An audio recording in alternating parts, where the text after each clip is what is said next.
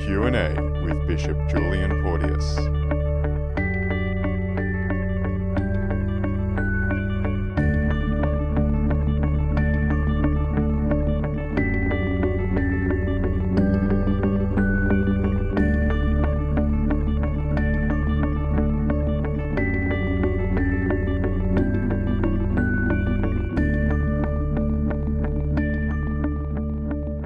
Welcome back, faithful listeners. You're here for another session of Q&A with Bishop Julian, where Bishop Julian will give the answers to the questions posed by me, Javina Graham, and Jeremy Ambrose, who's right here with me. Now today we're going to start off with a curly one for Bishop Julian. Bishop Julian, I think there is a there's a subtle sign that we see on buildings around Sydney and and all sorts of places. It's a reference to Freemasonry, and to be honest, I don't really know much about it. Can you tell us what is Freemasonry? Yes, you do see these halls, don't you, with the, the symbol of the uh, the Masonic symbol and, and called the Masonic Hall, a sign that uh, Freemasonry has been uh, quite present in in uh, Australian society. And at the present moment, there's a bit of a question about it. I think in the minds of a lot of Catholics, is it acceptable or not? But firstly, I think it is important to have some understanding of Freemasonry. Firstly, probably the first thing to say is that Freemasonry is a secret society. So, as such, outsiders don't know a great deal about what actually happens um, within Freemasonry. And in fact, within Freemasonry, there are very strict rules. Um, people have to make very solemn pledges never to reveal anything at all that takes place uh, in in the Masonic meetings. So there is, firstly, this um, secrecy that surrounds it. Um, Freemasonry itself and the symbols that you see on the, on the top of a uh, Masonic hall remind us of the, the very curious origins of uh, Freemasonry because it is actually a society of free masons. And masons, of course, were um, stone masons, people who built uh, stone buildings, and really it can be traced back as a guild to, to the time in the uh, in European history when the great cathedrals were built, and and often these guilds were there to almost like trade unions of uh, masons to protect standards and, and so on, and and also they the guilds often had customs and practices associated with them to distinguish those who were actual members of the guild. Um, and so this is where you have certain practice. You often hear about the Masonic handshake and things like this. It was a way in which those who were part of this guild could identify each other as, in those days, was like a trade union to say that I am a, a properly trained and uh, authenticated Mason, if you like. Now, somehow, and, and, and really happened in England uh, many centuries later, somehow this guild uh, transmorphed, if you like, uh, changed into becoming a secret society which developed a whole range of beliefs and customs and practices. Um, firstly, it, it was based on the, uh, on the idea of Christianity because those who were involved in it came out of a Christian background. But they changed a number of elements of, of traditional Christianity. So, for instance, God is called the great, great architect. so it's not so much a personal God that we would believe in as, as Catholics. they, they often speak um, and, and, refer to the teachings of Christ in various ways, and so there's always been a, a certain morality uh, associated with uh, Freemasonry and, and a sense of um, correct moral attitudes and, and so on.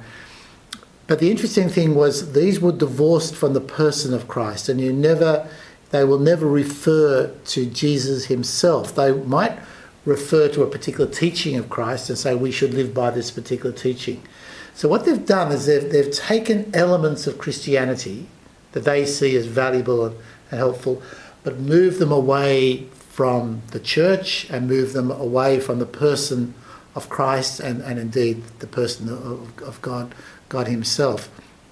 And they would largely see themselves as somehow above um, normal religion and feel themselves a more superior expression. Uh, in some ways, they might see themselves as a purer expression of religion than that which is found in, in Christianity and particularly found in Catholicism.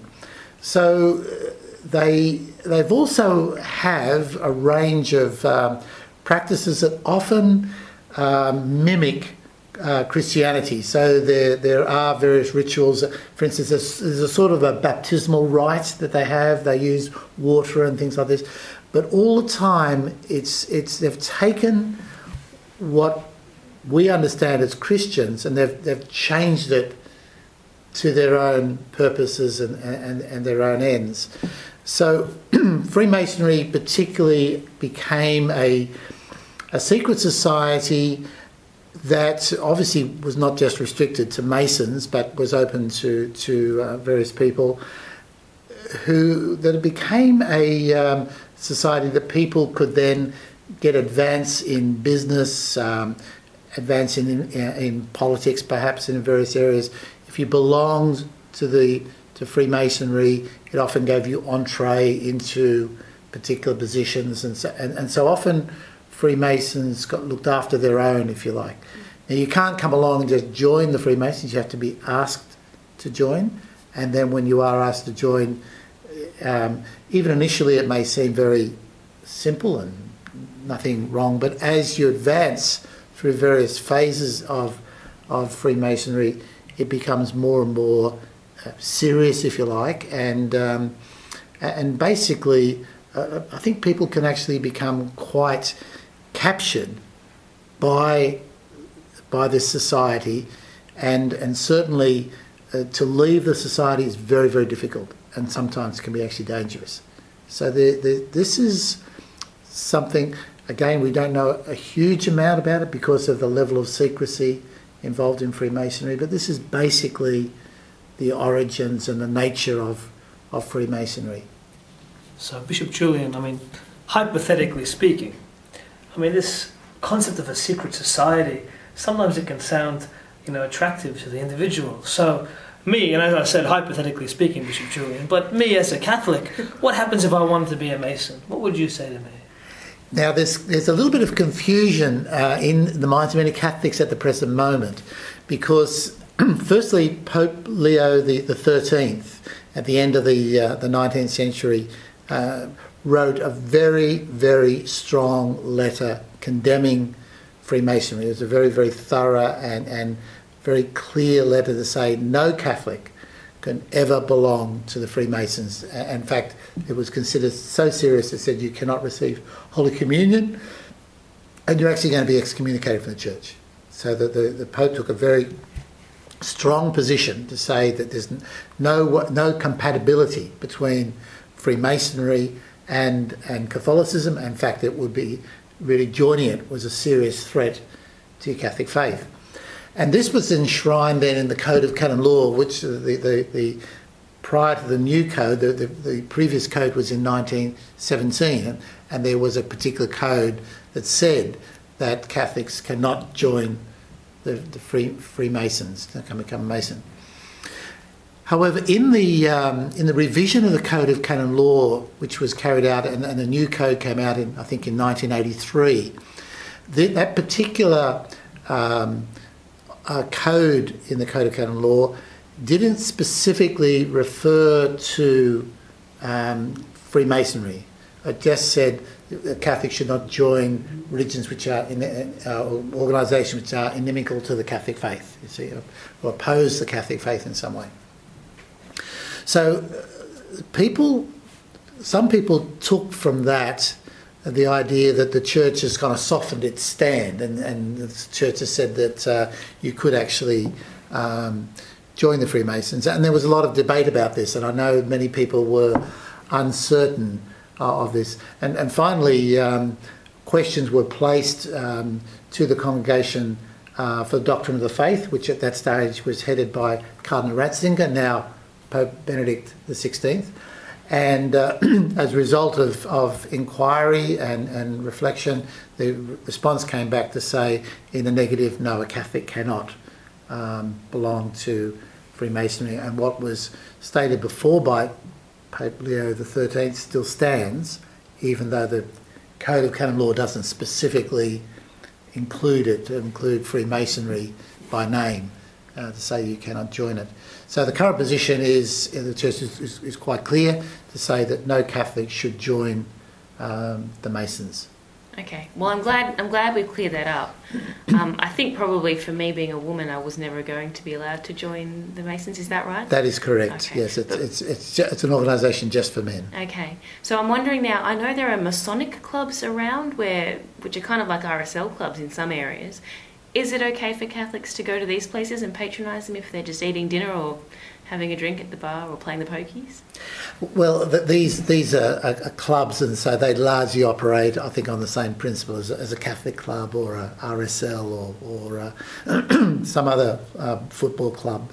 Um, and so, at, at one level, you could say you, if if you wanted to go along and have a meal or take part in something, that would be okay. Um, obviously, um, I, I suppose my own view would be that. Because of what Freemasonry stands for, I would probably say I would prefer not to patronise such clubs. Not that I think there would be any danger to us in doing it, but I would generally say that um, what Freema- Freemasonry stands for and what it's um, really, in, in its essence, what it's about is something which is quite unacceptable uh, to me as a Catholic, and it really is quite opposed to Catholicism. So my view would be we should not. Uh, no, I, I wouldn't go. I, I, Okay. there are plenty of other clubs that we could go to, and I'd probably recommend not Good. going to a club. Okay. Yeah. Well, what an interesting insight, a rare insight into a very secret society. Thank you very much, Bishop Julian. Fine, it's a pleasure. Thank you.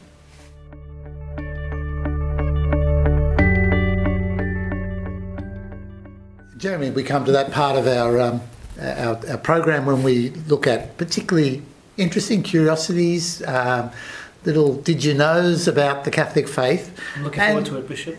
And I've got a really interesting. This is, I find this quite fascinating. You know, when we talk about creation and uh, the universe, we, we're really struck by the harmony and order that exists. And I often feel that's one of the greatest witnesses to the creative plan and intention of God. That God is behind creation. It's not just haphazardly unfolding by evolution, but the hand of God is very clearly there.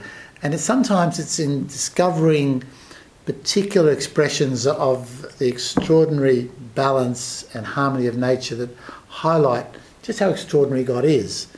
So, one example that uh, maybe I'd like to offer that uh, I found quite uh, fascinating was the fact that uh, I want to talk about the hatching of eggs. The hatching of eggs.